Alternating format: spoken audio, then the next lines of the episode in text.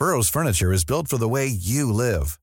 From ensuring easy assembly and disassembly to honoring highly requested new colors for their award-winning seating, they always have their customers in mind. Their modular seating is made out of durable materials to last and grow with you. And with Burrow, you always get fast, free shipping.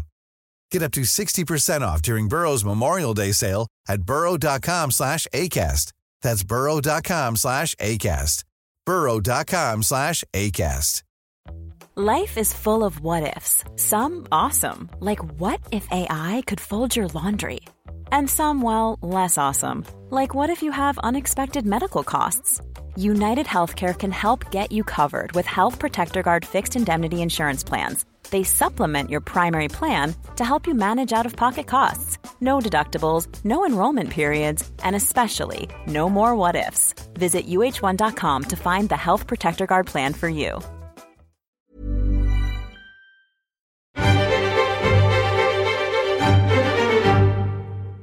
Hello, Snowflakes. Welcome back to the New European podcast with me, Steve Anglesey. I'm the editor of the New European. If you enjoy what we do at TNE, there's really no better way to support it than by subscribing. And to make that decision easier, here's a fantastic offer for podcast listeners. New subscribers can get a year's digital subscription for just a pound a week, or you can buy a year's subscription to our print and digital package for two pounds a week. For that, you get unlimited digital access, plus our award winning newspaper is delivered to your door every week for a year. To take advantage of this brilliant exclusive offer and to join our growing community of avid readers, please subscribe at theneweuropean.co.uk slash TNE podcast. That's theneweuropean.co.uk slash TNE podcast. Uh, coming up, the autumn statement is here, and uh, it might have been written by Ingmar Bergman and Ian Curtis rather than by Jeremy Hunt. Uh, here we are. We used to be in an age of world beating Brexit. Uh, British boosterism. Uh, now we have been, uh, we are living in an era of Scandi noir blackness. And to discuss that and why the autumn statement might not have been as bad as first feared, uh, we'll be joined by the author and New European columnist Paul Mason. And later we will be putting more malignant ministers, bogus backbenchers, poisonous pundits into our Hall of Shame. Uh, and to help me do that, I am joined by my New European colleagues. Let's start before we talk about the uh, the autumn statement and and indeed before we talk about British politics. This week's front page of the New European, it's issue 317 is, a, is very powerful. It's a close up image of a, a, young boy called Niraj Rumba. Uh, his father died three years ago. He was only 24. He was working as a scaffolder uh, in extreme heat, building a, a World Cup stadium in, in Qatar. Um, inside the issue, we've got a fantastic piece by Rob Hughes, our football writer. It sums up what a lot of us think about this tournament. Uh, Matt, I mean, you're a football fan. What, what what what's how are you feel how are you feeling about this world cup it starts on sunday I, I can't get a grip on it at all i can't get into it yeah yeah like i suspect a lot of people listening i feel left cold by this world cup um, and i say that as an otherwise quite cynical football fan who usually still feels a certain romance about the world cup yes. even as uh, over the years, FIFA's been determined to turn it into a bloated advertisement for credit card and soft drink companies, diluting the quality by increasing the number of teams. It's still the tournament of Pele and Cruyff and Maradona and Pickles the dog and Diana Ross's missed penalty. Um, but this one, yeah, I think like you, I just feel apathetic about. Uh, even aside from the fact that Qatar is a brutal theocratic police state with a medieval attitude to gay rights. There's so much else to loathe about the World Cup taking place there. And then just a week after COP27, a World Cup's taking place in a country which has built seven new stadiums for it. Who's going to play there after next month? Nobody knows. It's built 105 new hotels in the past 16 months. Who's going to stay there after this year? Nobody knows we're basically holding a World Cup on an oil rig with no history in or culture of the game in winter, in the middle of most countries' domestic seasons, and all because a small group of very rich men wanted to become even richer. And I concede I might very well get sucked in from the very first game, although helpfully the draw has made it Qatar versus Ecuador, which is whatever the opposite of mouth-watering is. I, I, think this World Cup is just one to get through, and then we can look forward to the Euros in Germany in 18 months' time, which is a proper football tournament in a proper football country. Yes. I mean, Ellie, this week in the new European, we've, we've outlined protests happening all across Europe against this tainted tournament. I mean, you know, in in in places where it's it's the, weather is hosp- uh, hospitable enough to have large screens. You know, places in France and uh, Paris, Barcelona as, as well uh, have outlawed fan zones and and large screens. What what do you think it's? I mean, you live in in London. What do you? How do you think it's going to go down in London and, and in Wales, where obviously they've been waiting for you know seventy years to to go back to a World Cup final? Mm. Well, I was going to caveat this by saying at first, I am by no means, as you hinted at, a football expert. The way I see football is, you know, the equivalent. I think Nick Grimshaw said on a podcast recently with the chef Angela Hartnett, I like social football. The what Matt you were hinting at, sort of romance of it all, everyone coming together, the rallying behind it, the ability to sort of chat to anyone about what's what's going on. Not that I often do know what's going on, but I, you know, give it a good pretend. So that's that's the real question: is that actually that same spirit isn't really here this year. Um, you know, as Matt, you've been saying, we've been asked by the FIFA president to basically just focus on football and turn a blind eye to everything else that's been going on. The things with the hum- huge human cost of building the stadiums, the fact that, you know, Qatar's one of, if not the most awful places to live in if you're gay or part of the LGBTQ community. Um, so naturally, it's quite hard to just focus on the football, as, Na- uh, as Nigel Warburton's written this week. Um, and as our cover shows, as you mentioned, Steve. So I don't know if you guys saw this week or at the end of last week, even what Joe Lycett did.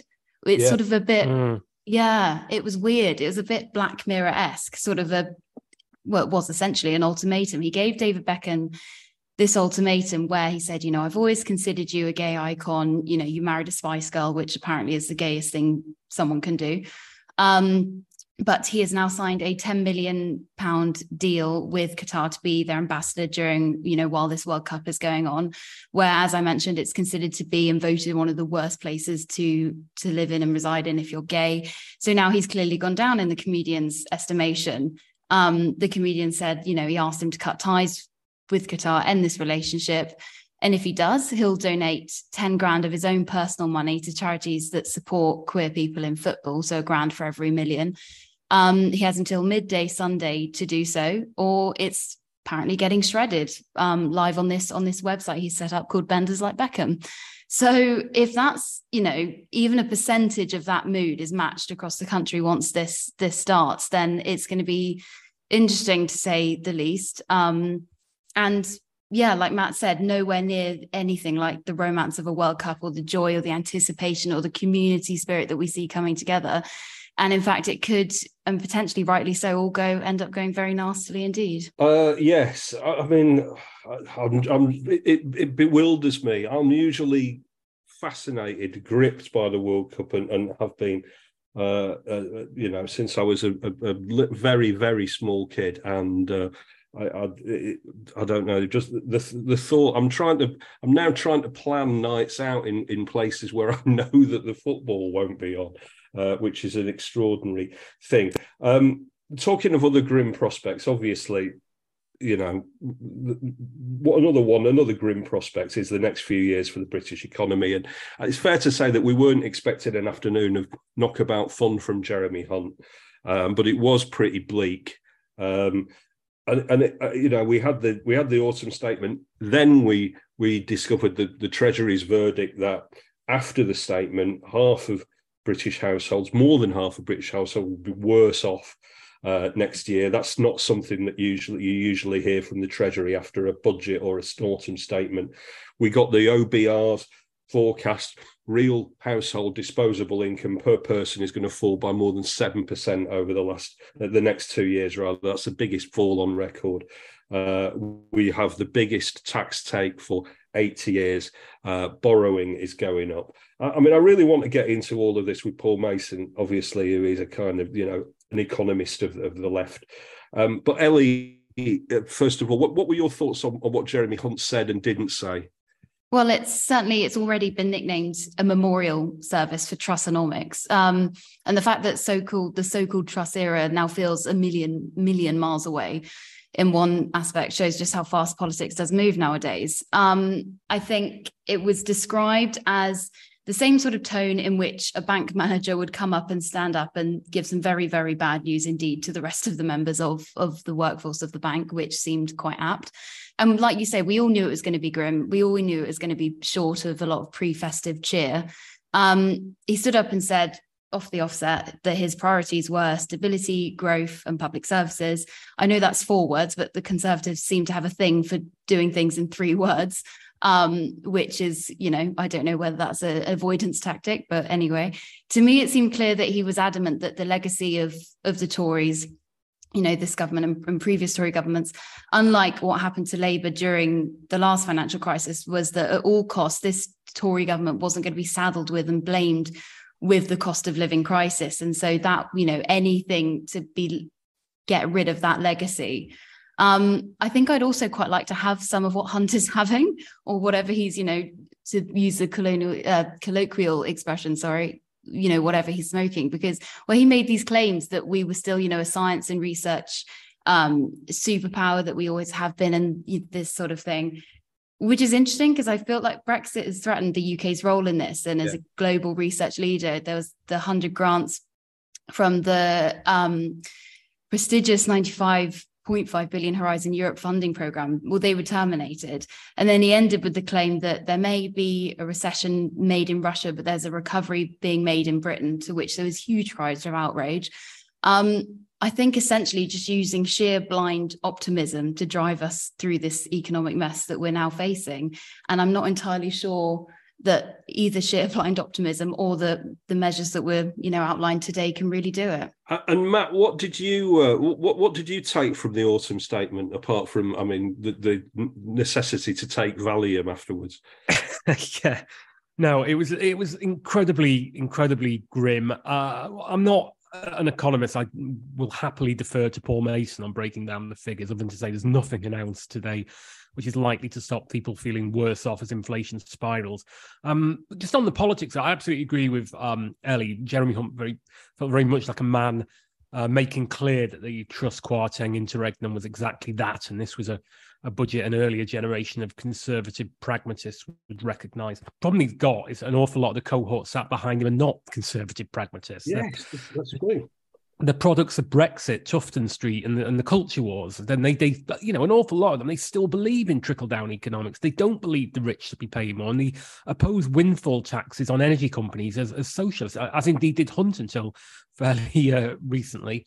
I don't think Sunak and Hunt will struggle to get it through the Commons, but I think it'll sit uneasily with a lot of Conservatives, as it will, I suspect, with tomorrow's Daily Telegraph, which is not unimportant.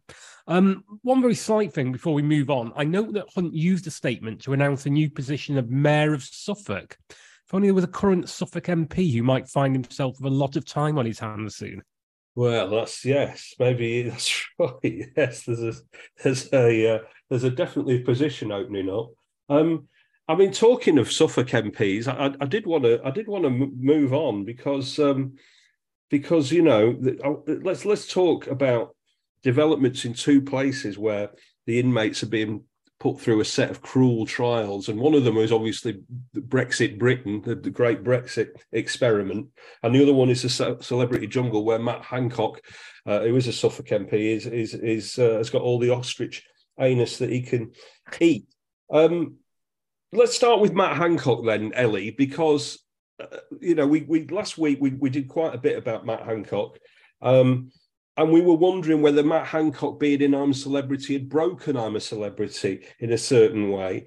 And this week, people are saying that I'm a Celebrity might have made Matt Hancock. He, he might be getting the on track to be be forgiven. And certainly, when you look at so, sort of right wing um, uh, Facebook groups um, um, and stuff like that, people seem to you know people seem to be loving Matt Hancock. So certain people seem to be loving Matt Hancock anyway. What what on earth is? I've stopped watching it, but what on earth has been going on? Well, I don't know. Matt Hancock might not have broken I'm a celebrity, but it might have broken me. Um, yeah, I mean, I just can't take it now. So no, I know. And considering last week I professed that I was a huge fan of the show, and I'm now finding it quite hard to take as well. So that's right. whatever that says. Um, I have to admit, I'm not in terms of what earth, what on earth has happened. I'm not entirely sure that it has quote unquote, you know, made Matt Hancock that this this recovery and rebranding has been successful, despite what's being said. I know um, Nadine Dorries was saying actually he's doing really well and she eats her words, and you know, while Matt Hancock eats other things. Um, and so yes, okay, quote unquote, he's doing well in the jungle in terms of, you know, he's going in there, winning the stars, winning the food, winning more than when other campmates were voted to do so. But it's just not doing it. And as ever with this program it's about you know what he's what he's saying in the in the camp and what you learn about them and this that and the other. And we haven't really heard much about this supposed dyslexia program and that he wants to advertise. Um, he, you know, in relation to breaking his social distance guidelines, there was some very weird chats about, well, they weren't rules, they were guidelines, and it just got a bit tedious. And then he said he messed up, but he fessed up, and I just didn't really need to hear the rhyming of that either. There was some very awkward dancing that I again really was quite happy to be left in the dark with. Um, he then it, I know Clark our very own Palani Hanela said this last week and the week before when we started talking about it, but it is getting a bit weird for me, almost like not Black Mirror esque, but you know, the Truman Show where you're thinking, is this actually what I'm watching? Because then he got voted to be the sort of camp leader and to decide who does what chores at X, Y, and Z. Um, and he was voted by the public to be the leader. I mean, this there's metaphors of you know a plenty here that have you know seem ridiculously ironic curiously, it's the same sort of general public who then made um, over a thousand Ofcom complaints about, you know, the same sort of episode. So, you know, we, maybe we can't be pleased. But I just do think that that kind of sums it up. And I've been thinking a lot about this on Try How I Feel because I do feel much more conflicted about it than I did last week. And we can quite easily play into this narrative and further solidify this thing that it's, you know, as Mitch Benn wrote um, in his sort of satire column this week, that it's made it the Matt Hancock show and I still don't really think, you know, I just still don't think that Matt Hancock's doing himself any favors. And to be honest, I think, in fact, we're even doing him some by talking about it. And in his quest for redemption and, you know, now relevancy, I think sadly, like the, the best thing we can just do is to not give him the airtime on it. Let's let us never mention the name of Hat Hancock again. Um, now, I mean, I, have had to turn off I'm a Celebrity. I won't be watching the World Cup um, I am forced to watch Brexit going wrong on a daily basis as the editor of the New European, and, and, and so are you two uh, t- with me. I mean, Matt, there there have been. It feels every week now feels like the week that Brexit uh, broke, and there have been some fairly significant developments this week, haven't there? You know, the sound of pennies dropping, chickens coming home to roost all of that. What what's what's happened this week that's really caught your eye in what I think is now the slow death of Brexit? Yeah, it's been another big week and Brexit is all going terribly well. Uh, well, start off. A new poll published just today has shown public support for Brexit has reached an all-time low. Uh, the survey from YouGov revealing only 32% of Britons believe it was right to leave, and 56% think it was wrong. The number of actual Brexiteers who believe Brexit was the wrong thing to do has soared from 4% to 19%. So that's all good. Uh, London has just lost its position as Europe's most valued stock market to Paris, partly as a result of Brexit. The London Stock Exchange was worth about $1.4 trillion more than its Parisian rival prior to the Brexit vote. So at least Boris Johnson has achieved his levelling up goal of moving money out of London, even if he didn't mean to Paris. Conservative peer and prominent Brexiteer Simon Wolfson, the chief executive of Next, has criticised his own government for refusing to make it easier to allow foreign workers into the UK, seeing this is not the Brexit I wanted. Most people in the UK have a very pragmatic view of immigration, he said, having apparently not paid any attention to the campaign he himself supported so enthusiastically. Um, Michael Saunders, a former interest rate setter at the Bank of England, has said if we hadn't had Brexit, we probably wouldn't be talking about an austerity budget this week. While the actual current governor of the Bank of England, Andrew Bailey, has said Britain is suffering worse economic performance than its rivals because of Brexit and a start dropping the size of the workforce since the COVID pandemic. Although, what would that pair know compared to, say, Andrew Bridgen and Mark Francois? Uh, and finally, George Eustice has had his say on the Australia trade deal. Now, I know Ellie's speaking about this later, but it's worth saying we were told one of the key benefits was that it would make it cheaper for us to import surfboards, which is the uh, the modern day equivalent of winning the speedboat on Bullseye. You know, it's nice, I suppose, but it's not much use if you live in Birmingham, is it? It's really not. Uh, wow also not much use in Birmingham or in any other part of the country was the autumn statement that was delivered by Jeremy Hunt uh, on Thursday. Uh, what did he do wrong? Did, what did he do right? Did he do anything right? Did he did he even have to do some of it at all? Uh, to discuss all of that, I am joined by the writer and the new European columnist Paul Mason. So First impressions then of a, a grim autumn statement. Well, it is a grim autumn statement, but it could have been worse. If you think back what happened over the summer, the Conservatives, Liz Truss, came to power and smashed the world's confidence in the British government's ability to manage its public finances. And she and Kwasi Kwarteng did so by embarking on tax giveaways to the rich funded by borrowing money. And the rest of the world said, hold on a minute, that's not in the rules. And so, I mean, they had a real near death experience mm. in, in, in late September with the bond markets. We now know that, you know, the Bank of England confirmed, you know, several pension funds were on the brink of collapse. So they come to power, and the Tory DNA tells them panic, okay, slash public spending, raise taxes. Um, even if it imposes a deep recession, you've got to restabilize the fiscal credibility.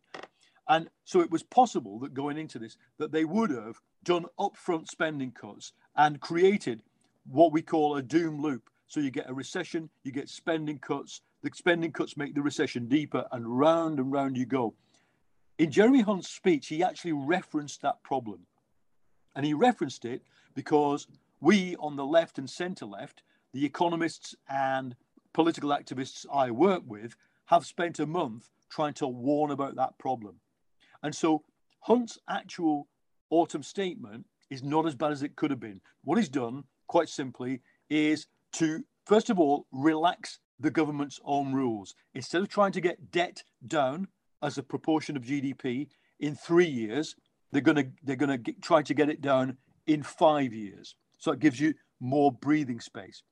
The next thing they said is instead of trying to get to balance the books, which is what they originally said they would try to do, and that's what their ideology tells them balance the books like a household within three years, they've said borrowing must not go beyond 3% of GDP. That's a completely different rule. It gives you hmm. room to borrow. And guess what?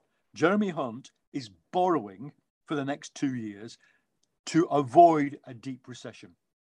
At the same time, He's going to cut real real people's real spending power by taking lots of money off them through tax. And then from 2024, if he's still around, he'll start radically cutting public spending. So that's the big picture. Yes, I mean, it, whether he'll be around in 2024 to start well, radically yeah. cutting Steve, public even worse, it, Rachel Reeves and Labour now have to, Rachel Reeves and Labour now have to live with that. They yeah. have to they will pick up the pieces of all the all the easy stuff raising windfall taxes raising uh, income tax raising capital gains tax is done over the next two to three years leaving them with almost nothing that they can seriously do to fill the gap that will be there. What they could do and what people like me would advocate is you you forget these kind of arbitrary fiscal rules. You set fiscal rules over the medium term that reflect the fact that this country is ha, has an economy that isn't going to go bust anytime soon, has manageable debts, even at 100% of GDP. Most of the countries our size have bigger debts, and that's the way forward. But between now and then, what most people will feel is that their wages are being taken away by council tax, by income tax, by if, if they're in that middle class bracket, you know, capital gains tax, corporation tax for small business owners. Five million small business owners pay corporation tax. Uh, so all of that is going to be is going to feel very frugal, very stingy. But what doesn't happen is you don't get big cuts in health, schools, and uh, council budgets until later in the decade. Yes, which uh, which Labour would um, would have to do. I mean, is it a bit of an is it a bit of an admission that they can't really do anything politically? That that the is it an admission of defeat in, in 2024 or, or January 2025? Do you think? I mean, judging from Jeremy Hunt's tone of voice, listen, large numbers of people, unlike us, vote consistently conservative mm. because they don't like paying tax. And they don't like the idea of the state telling them what they can and can't do. And they don't like the idea that tax is a huge proportion of GDP. And they quite like the small state. Uh, that's what conservatism has become since Margaret Thatcher. You know, uh, two or three generations of people, that's what they believe. So if you look at the pained expression on Jeremy Hunt and Rishi Sunak's faces, it's because they can no longer do that. What we've ended up with, and the Economist is pointing this out, is the worst of both worlds. We've got a big state in terms of taking a lot of taxes, and because of years of underfunding, quite poor public services. And mm. that the, the Conservatives will be made to own that um, for the next generation, I think. So it's not that they can't do anything. They've done probably. I wouldn't. I wouldn't. I wouldn't have done this. Uh, you know, I, I, think there's no need to uh, fill a so-called fiscal black hole. I don't even believe it exists. It's a figment of the imaginations of right-wing economists. But if you do believe in it, then the way they filled it is to front load a bit of um, pain on the middle classes and backload a lot of pain on working class people. And I think that doing the doing doing the first, you know, pushing people on 125k into a 45p tax band, taking quite a lot out of the allowances that you get on capital gains, on inheritance tax, that's going to really annoy the Tory mass base. And so, you know, we, we, we can't extrapolate from a single event, but you know, you've already got Reform UK, this kind of son of Bre- son of UKIP, yes. on seven or eight percent. And if they were to go now banging the drum of the small state, too much taxes, taxes going to you know people we don't like and we know they don't like, everybody who isn't white, male, and middle class.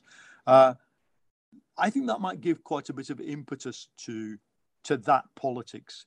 So, but certainly, you know, the, the Tory front bench is in disarray. You know, it, Johnson, Johnson, oh, less than six months ago, Johnson was promising a future big state Toryism, mm. dirigism. You know, uh, we will look after you. We'll put your arm around you. Truss comes in and says, no, we'll slash the state. We'll dash for growth by doing something ridiculous and stupid. And now they've got the kind of technocrats back in charge doing technocratic things and give them their due. They haven't done the worst that they could have done. They have basically heeded the warning that they could have created a doom loop of recession and uh, and spending cuts. But there's no coherence anymore to conservatism. All forms of it have been tried, none of them work. Yeah, I mean it's incredible, isn't it? There's a huge there's huge borrowing to uh, tied to this, and of course the highest um, tax taking. It, well, it's gone up from forty years to eighty years, I think. Um, let's let's just sort of unpick what you wrote about in advance of this in advance of this budget because you have you have mentioned it a couple of times and it's this idea that the, the fiscal black hole is is a, a, it's a mirage and you talk about the the difference between running a household budget you know, people like Sunak and Hunt talking about a maxed out credit card for the country. Why, why, when there is all of this chaos, you know, when inflation's at 41 year high and we've had the terrible mini budget, which might have cost us 30 billion, and the, the, there's all the knock on effects of COVID and Putin, and of course, of Brexit. Surely there is the need to, to for financial restraint, no?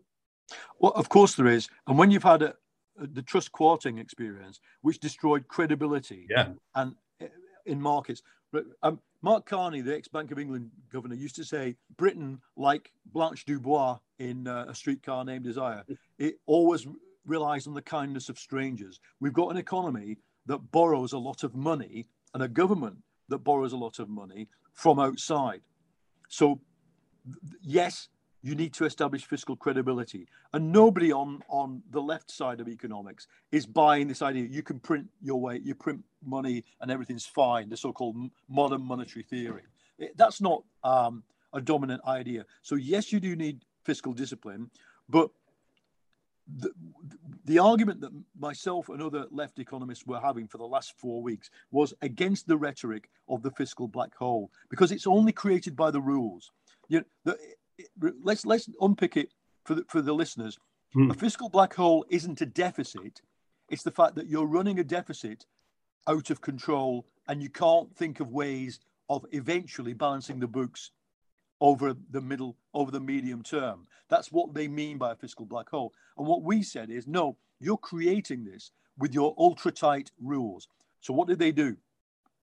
A, they they stepped away from the rhetoric of the fiscal black hole quite interesting. And the Max Stoke credit card, none of that is there mm. in in and it won't be there. It cannot be there. If any Tory backbencher starts talking about it, you just refer them to the Chancellor's speech. They've abandoned that rhetoric.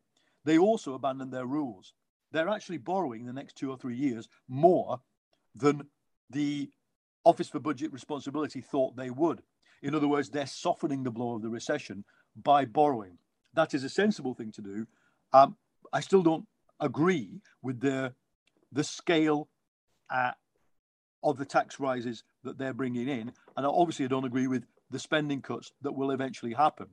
But um, I think I, I, talk regularly, in, indeed in real time during the Chancellor's speech, with a whole group of left economists who we've been fighting this argument. Avoid the doom loop. Stop talking about the Max Stoke credit card. Stop talking about the fiscal black hole. And I'm honestly, during the speech, there was a sort of virtual fist bump going on because mm.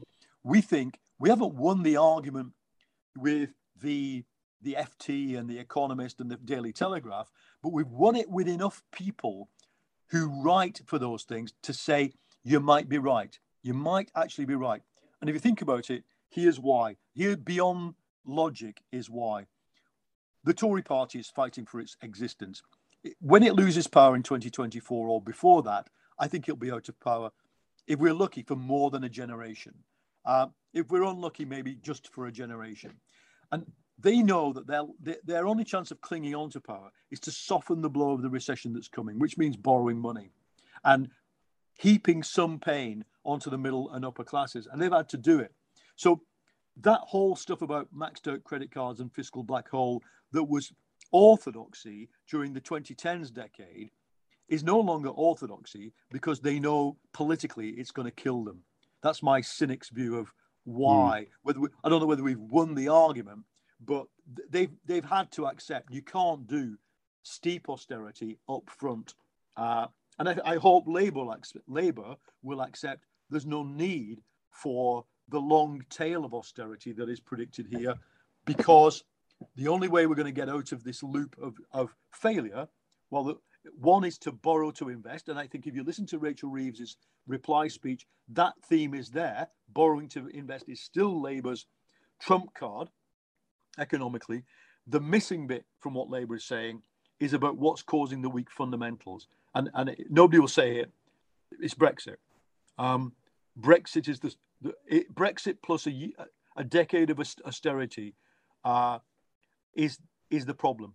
I mean, he did say the word growth, but there was there seemed to me to be precious little in there that was about growth or that, that, no, that would, no. would, generate growth. Yeah, what what they're doing? All they said, look, we're not gonna uh, we're not gonna slash investment up front, but they are really cutting it in the long term. Yes. Public investment grows a bit for the next couple of years and then it tails off.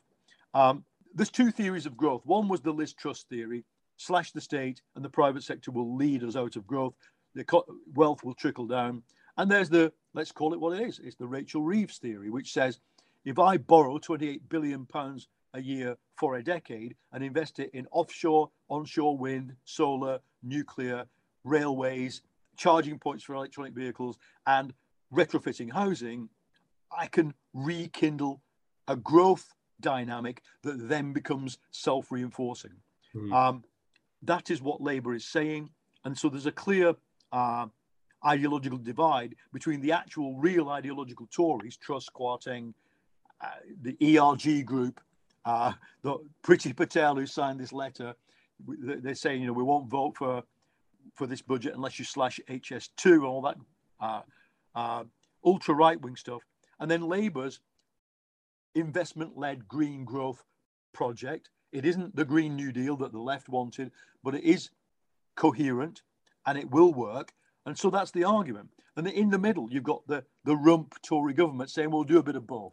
Hmm. I just think that's the, pol- the politics of this means they, they're on a doom scenario in the next election because all that's going to happen is that we won't get a, a, a desperately bad recession.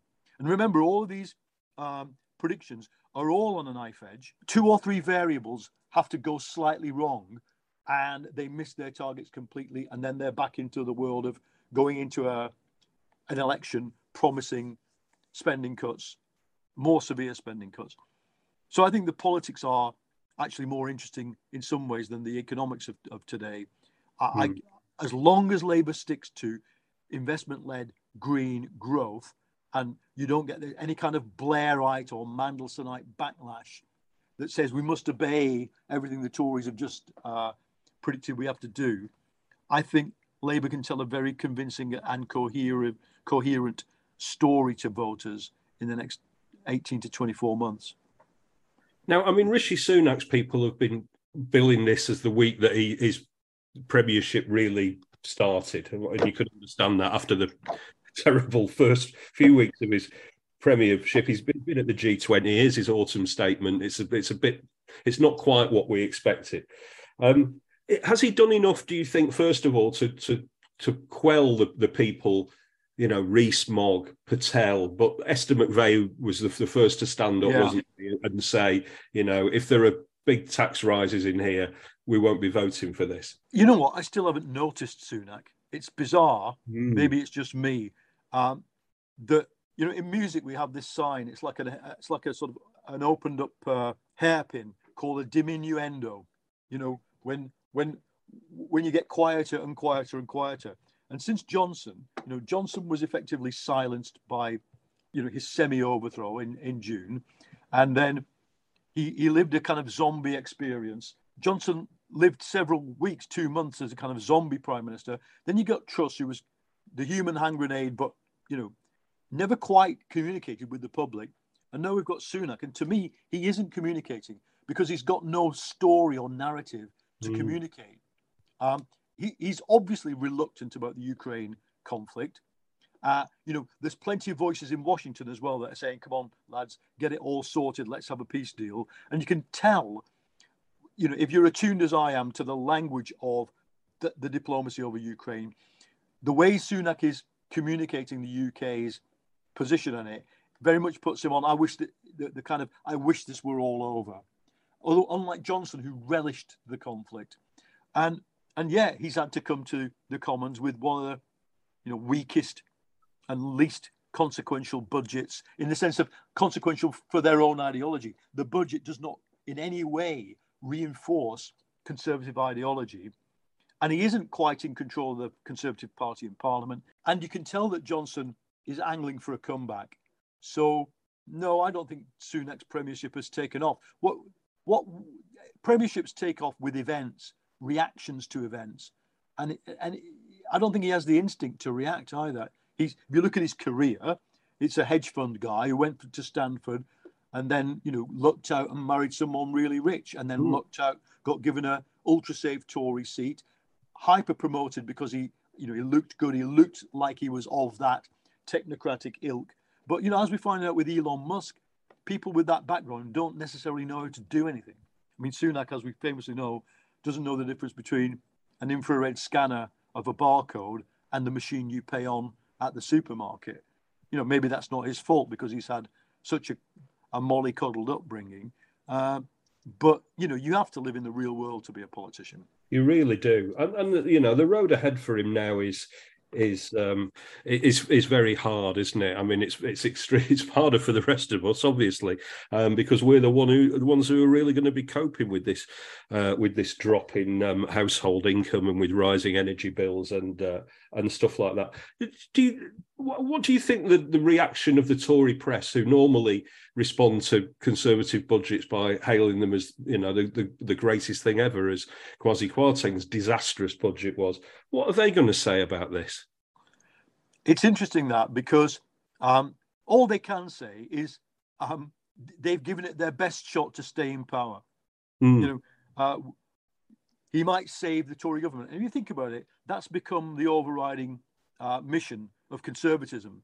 You know, yeah. it's simply to stay in power in order to go on enriching. You know, there might be increases in, in, in tax rates for people earning 125,000 pound a year, but you know, soon that you know on paper must be earning, you know, four or five times that into his into his uh, into his uh, blind trust with his family. So people on people on that, the super rich, won't even notice today. Yeah, they can say, at least we've done our best. We've given it our best shot to stay in power. What they can't say is this is a a, a, a blood red a blood red or not. I'm wrong wrong metaphor. This is a true blue Tory uh, budget. It isn't. It's a set of compromises, uh, and it's a political trap for Labour you know, by backloading the, the spending cuts until after the next election.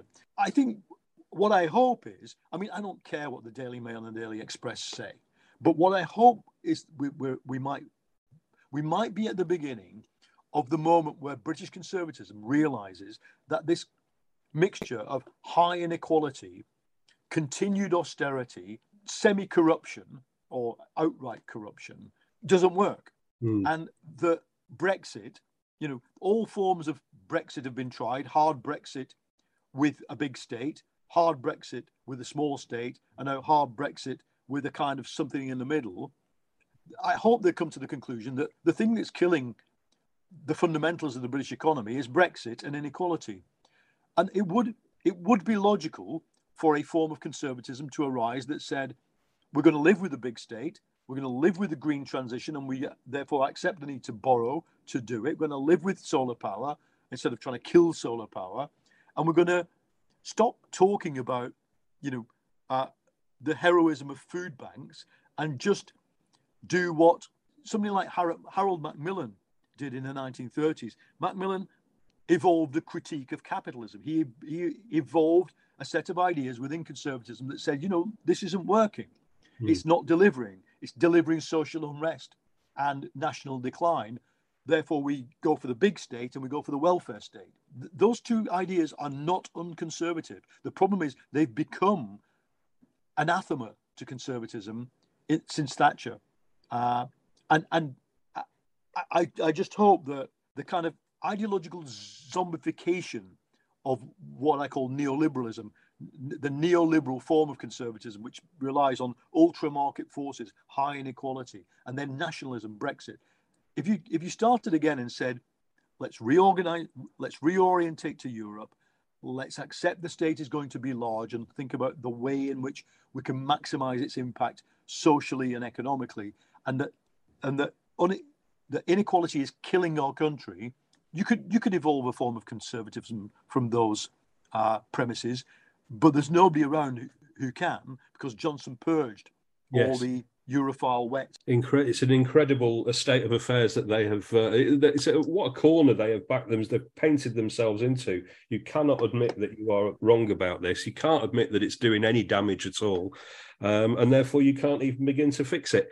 Because we have you on so rarely, I just wanted to talk about a couple of things that, uh, very briefly, that you haven't written about for us. Um, much happier topics after after the autumn statement. One of them is the return of Donald Trump, and the other one is the is the the World Cup, which. Uh, in normal terms, like in normal times, that the World Cup would bring joy at a time of the return of Donald Trump and the autumn statement, and it's and it's bringing you know misery, really, isn't it? I mean, the World Cup could could be. Remember, you know, a series of technocratic and corrupt decisions were taken to put that World Cup in Qatar, and then for Qatar to more or less destroy, you know, large parts of its own natural environment to build a bunch of totally pointless, never to be used again stadia, mm. in which at the moment, right now in the stage of the tournament, a lot of the fans are um, local um, migrant workers. Good luck to them. It's great to see them on the terraces. But in other words, it's giving the impression that even the fans have been manufactured. I think most of the teams are expressing disgust over the human rights, disgust over the human rights record of uh, of Qatar, and also unease over the sheer level of, of waste that is going on around them. And there'll, there'll be very little atmosphere in the early stages because fans won't travel until it gets serious. And even then, you know, if you think about the average British fan, not only have they just seen their living standards knocked by 10% yes. and their fuel bills go from a thousand to more like 3,000 in a year. They've just heard Rishi Sunak say, by the way, you know, your income tax is going up, your national insurance is going up, your council tax is going up.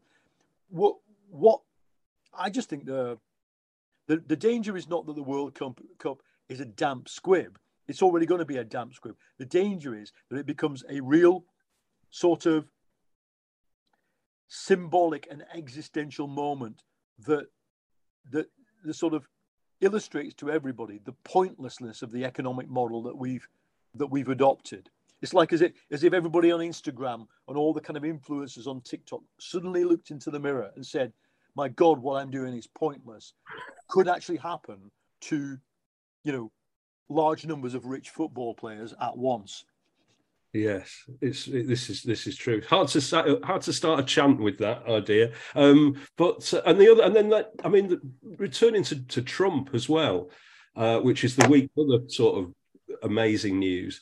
Um, it's it's funny, isn't it? If Boris Johnson had had, had run for had, had, entered the race against Rishi Sunak and, and Penny Mordaunt, I think it's fairly fairly clear that if it had gone to the members, Boris Johnson would have won. Um, and I think it's probably the, the, same about Donald Trump, isn't it? All of the all of the opinion polls, when you ask ordinary voters uh, who they who they would vote for as a Republican candidate, uh, are you know Ron DeSantis is beginning to run away with it. But when you ask people who are registered Republicans, people who will yeah. vote, it, it's Donald Trump. Well, this is the price that the uh, Republican Party is paying for allowing Trump, and not just Trump, but a bunch of insurrectionary far right people to set their agenda over the last two years. Um, they've paid the price by you know not winning, not not yeah. overwhelmingly winning, certainly the midterms, uh, and so yes, it's great news that right wing republicanism is in crisis. Um, I hope Donald Trump does carry on because you know uh, trying to fight for that presidency because the, the he now you know will face a series of worsening legal situations. Obviously, uh, even even across the pond, we don't want to talk. We don't want to say anything about cases that are sub judice, but there are, there is a rising uh, legal case against Trump, both around January the sixth and around his own company, mm. um, and around this is the one to watch the attempt to overturn the particular result in Georgia. Yes. All of those legal cases, I think, will crowd in on Trump over the next six months. I see his his declaration as very much an attempt to uh, insure himself and insulate himself against those legal uh, threats. Um, I, it, it's impossible to predict the future because it's impossible to predict the humiliations and chaos that America will inflict on itself over the next two years. You know, the mass shootings, the severe poverty, the the, the, the high level of cultural um, dissonance. You know, in other words, what drove Trump to the extremes during his presidency, I am convinced, is the radicalization of white racists over Black Lives Matter.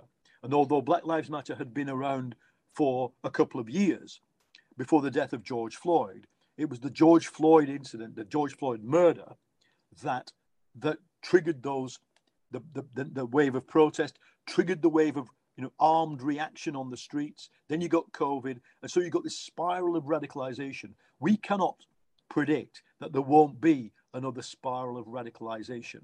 And therefore, uh, you know, it's the onus is now on the American Democrats to find a candidate that isn't Joe Biden, in my view, that is someone who moves to the next generation, probably somebody you can speak to uh, Midwestern blue collar men, because that's who isn't voting for the Democrats uh, typically. Also to Hispanic men uh, and some black men. There's a there's a, a job of work to be done if we don't want America to spiral into a, a kind of far right fascism uh, doom loop. Uh, that involves changing the way the Democrats appeal both to their mass base, working class, young, and ethnically diverse, and to people who want to vote for Trump because unless you know t- that 10 million extra that Trump got in the last election, large numbers of them were Hispanic, and mm. so unless the Democrats find somebody who's able to, with a bit of pizzazz and youth and expertise and communicative ability, because that's the other problem. Joe Biden, in a way, has proved his own greatness by coming through this, but as a communicator, he's not. Um, he's no longer got that communicative ability, and it, that will only get worse. Um, so I think they need to find something new. They need to find a set of slogans and agendas that that restore the idea of America as a great country. Um, Biden's done a bit of it with the, you know, we'll cure cancer, we'll send people to Mars, all that kind of stuff. But that's got to be backfilled with real stuff. Otherwise, the only dreams are the Elon Musk dream, you know, the kind of super rich, off-worlding, seasteading dream, or the, the, the, the Donald Trump dream, which is of a, a kind of ethnic supremacy. Um, so the Democrats need to find the dream weaver, really, for the next uh, I thank Sir Paul Mason. Uh, to read Paul Mason every week, uh, subscribe to the New European. Uh, if you subscribe to our print and digital package, you will not only get the newspaper delivered uh, to your uh, door every week, but you will also get access to all Paul's archive of pieces for the New European. For a special deal for podcast listeners, you can subscribe at the neweuropean.co.uk slash TNE podcast. Uh, thank you again, Paul Mason. Now I'm rejoined by uh, Ellie Longman-Rood and Matt Withers for the Hall of Shame, the home for malignant ministers, uh, bogus backbenchers, poisonous pundits, all of that. I will start, uh, as I always do, with the world's worst column in the world's worst newspaper, Anne Widdecombe in the Daily Express. Uh, not much time for Anne this week, um, but Anne Widdecombe writes uh, this week. This is a real thing that Anne Widdecombe has written. It is impossible to imagine Margaret Thatcher announcing in the press that she had had a boob job. Um, I can't. I mean, thank thank God uh, for that. Um, but thanks, no thanks to Anne for putting that uh, in my mind. Uh, Ellie, who have you got in the Hall of Shame this week? Well, I'd just like to say thanks to you, Steve, for now putting that in my mind because that's. I mean, it's yeah. It, she says it's impossible to imagine uh, her announcing it in the press. It is, but now I've got the idea of Margaret Thatcher having a boob job in my head, uh, which I never really hoped for. So, no, one I never really hoped for either. But there you go.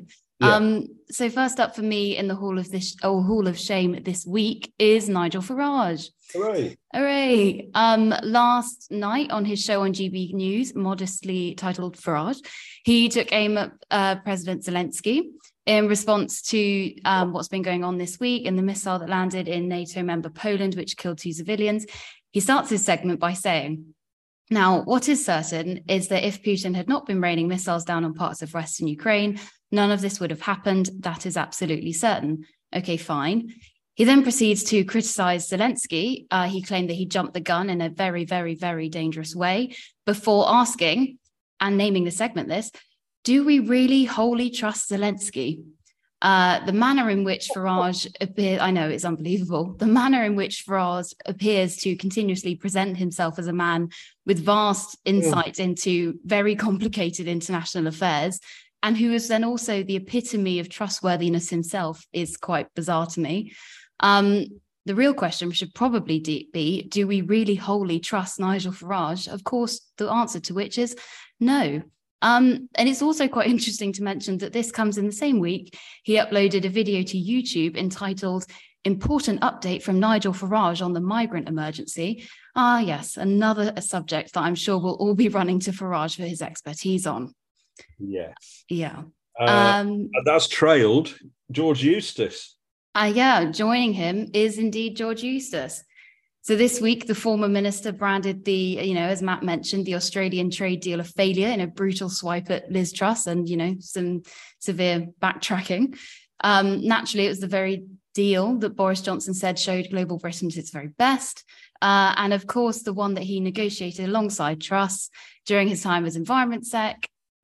And he said in the Commons, since I now enjoy the freedom of the backbenches, I no longer have to put such a positive gloss on what was agreed.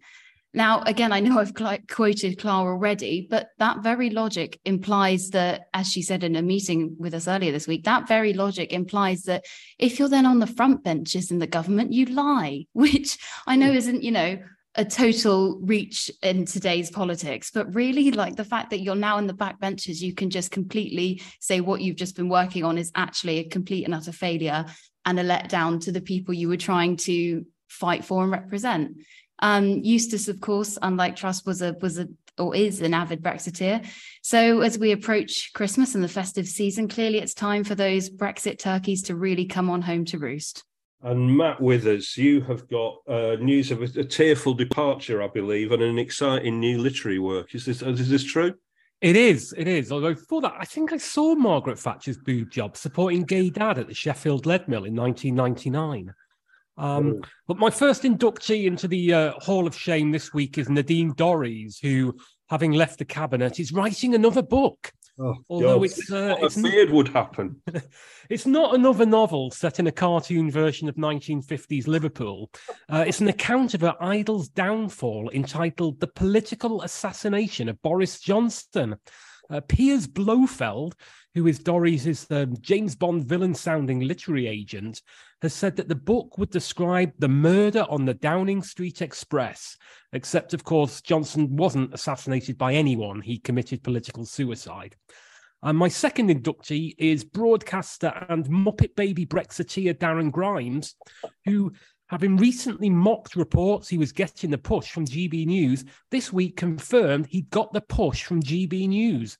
Grimes tweeted, Thank you to everyone that has tuned in and supported me and the channel, the most crucial broadcasting revolution of my lifetime, which, given that Grimes was born in 1993, means he believes GB News to be more important than Channel 5, digital TV, high definition, Netflix, Big Brother, The Office, The Wire, and the time that Guy Goma was accidentally interviewed live on BBC News about a trademark dispute. Well, I mean, Guy Goma, surely trademark minister to, uh, to, to, to to come, you know, in the next two years. Uh, that is a tremendous, uh, a tremendous four entries there. Thank you very much for the hall of, uh, for those in the hall of shame, and and I wanted to end by putting Jeremy Hunt in, into the the hall of shame. Um, as I watched his autumn statement, I mean, it's it's quite common, isn't it? I, I can't I can't count the number of chancellors uh, who I've heard saying uh, that they will turn Britain into the new Silicon Valley.